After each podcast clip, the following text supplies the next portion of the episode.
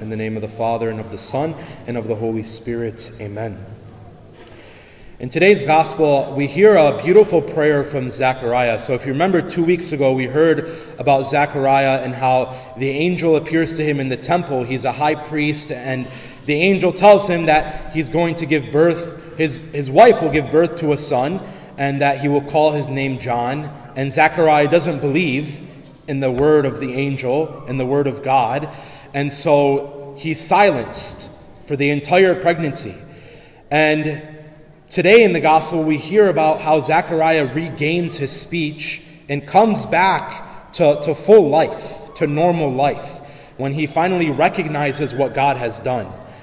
And after he opens his mouth, he speaks this, this prayer of blessing and praise to God. And this is, this is a prayer that I pray every morning. Most priests pray this prayer. It's, it's in the Liturgy of the Hours. It's a book that, that priests pray, that even lay people can pray, uh, that contains five different hours of prayer every single day. Um, and so in the morning prayer, you have this beautiful prayer from Zechariah every single morning that we pray. And it's called the Canticle of Zechariah or the Benedictus, right? The blessing that Zechariah is giving to God. And what I love about this prayer is, is one line. Zechariah, when he's praying this, he says, God has come to set us free from our enemies so that we could be free to worship him without fear. God has come to set us free from our enemies so that we can be free to worship him without fear. I always think about how, as a child, right, we're, we're grown up and we're taught to fear God and, and yes, we should fear God. We should have this fear of the Lord, which is a respect of God, but we shouldn't be afraid of God. You know, I think as a child, we're taught, you know, follow the commandments, right? Don't swear, don't cuss, don't lie, because if you do it, God is going to be mad at you. I remember even, and you can think of your relationship with your parents as a kid. When we're kids, we're like deathly afraid of our parents, right? I remember being deathly afraid of my dad.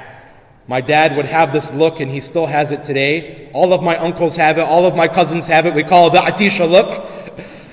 And this look, when they give it to you, it's not good, you know. And I remember always getting that from my dad when we were doing something wrong, you know, because we were taught that fear. But then eventually, as we grow up, you know, my relationship with my father is completely different now. It's one of love, it's one of appreciation. I'm still definitely afraid of him, but it's different now.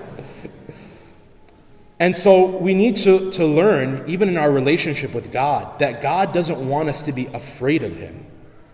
That we shouldn't just follow faith or follow the commandments or go to confession because we're afraid of God. There's a beautiful act of contrition, and it's, it's a traditional act of contrition. The one that we say in the confessional is a little different, but the traditional one is so beautiful. And what it says is, Oh God, I am heartily sorry for having offended you, because I detest all of my sins. Because I dread the loss of heaven and the pains of hell, but most of all, because I have offended you, my God, who are all good and deserving of all my love. So I'm not sorry for my sins, Lord, just because I'm afraid of hell. Yes, that's a part of it. But Lord, I'm sorry because I've offended you, because you're so good. And if anyone deserves my love, it's you.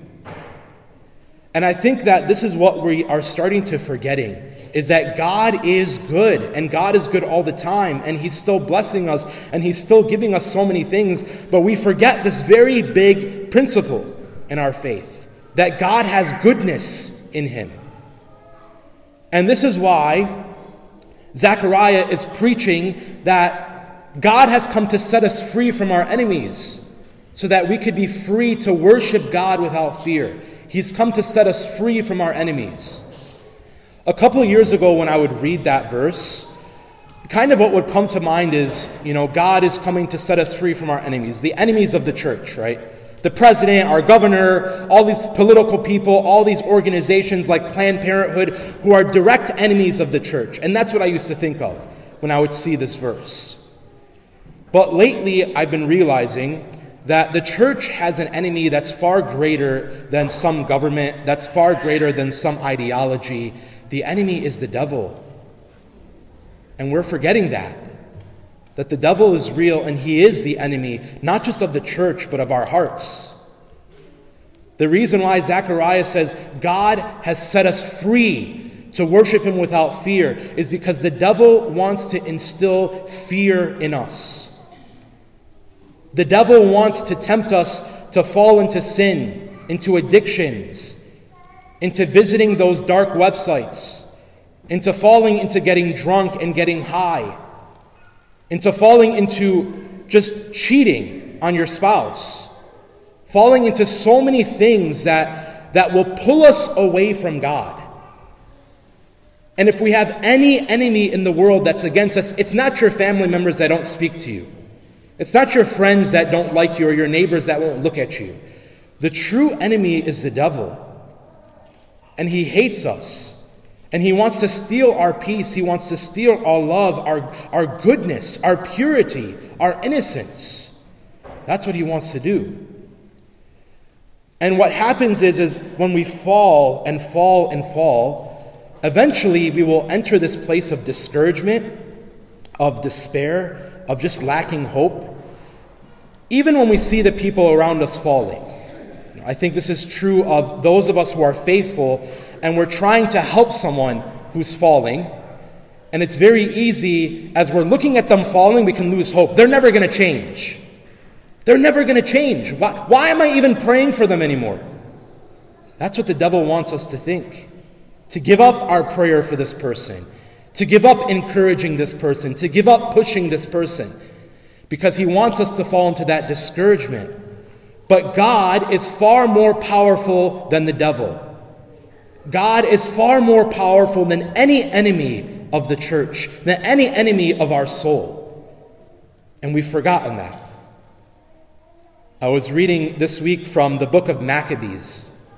And the book of Maccabees is one of the last books in the Old Testament until we enter the New Testament. And what's so amazing about this book is in the Bible, at the time the Israelites were being forced to worship the king's idols and the false gods of, of the pagans. And so many of the Israelites were falling into worshiping these gods. And then eventually, some of them get, got together and they decided, we're going to fight against the enemy.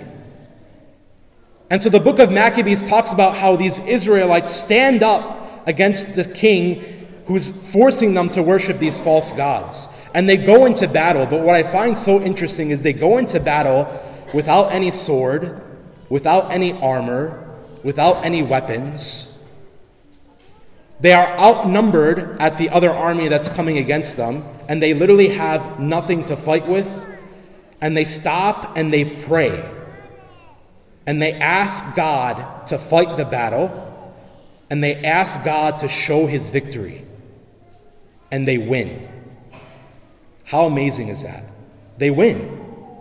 And there are so many stories like this in the Bible, especially in the Old Testament, where they go out to fight against their enemy, and they go out without any weapons, and they only rely on God, because that's how powerful God is.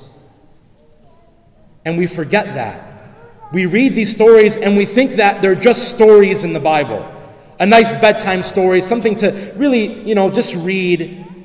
And we forget that the God who did that thousands of years ago is the same God who's living today. The same God who's loving us today. The God who fought that battle for the Israelites without any weapons, is the same Jesus, the same God that we believe in today. And so, my brothers and sisters, don't be discouraged. When life comes with struggles and temptations and addictions and sin, do not be discouraged because that's what the devil wants. What we have to believe is that Jesus has come and he is coming this Christmas again to set us free from our enemies. And I think there's two ways that the Lord wants us to focus on that. It's first, we have to read the Word of God. If I'm not reading the Word of God, then I have no weapon. The Word of God is a sword, and it fights against our enemies. I want to read a text message that I got from a friend this week. And, and this friend has been kind of on and off with their faith, right? Sometimes we become like this. We're really good in our faith and, and we're following the Lord and we're coming to Mass and we're going to confession, and then we fall off and we fall and fall and fall, right? And then we go a couple months without coming to Mass, without going to confession. And this is what this friend is like. So finally, they're coming back to church, back to confession. And this is the text message they sent me, and I, I really thought it was so beautiful, and I want to read it to you. So they said, I was driving this morning, and the Lord decided to give me some wisdom. The reason why my faith has been so shaky is because I never knew the Word of God.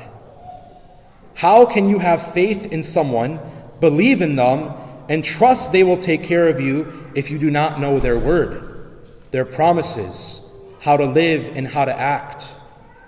I have been missing such a big piece. When I read His Word now, I have direction, peace, and comfort, knowing that His words are real. When we read the Word of God, it does something to our hearts and to our souls. It fills us up. You know, this past January, January 1st, I started doing Bible in a year. And if you haven't done this, I really encourage you to do it. So I've been doing Bible in a year. It's about 15 minutes of reading the Bible every single day. And by the end of the year, you've read the entire Bible.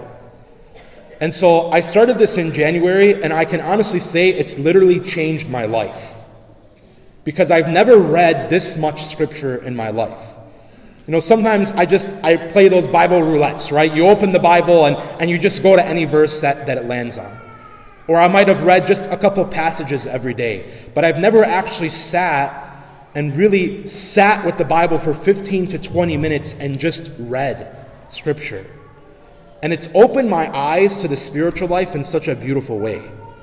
And so I would really encourage you, you know, as, as we're thinking about what, how we want to start this new year, really look into getting Bible in a year. You can go on Amazon and get it.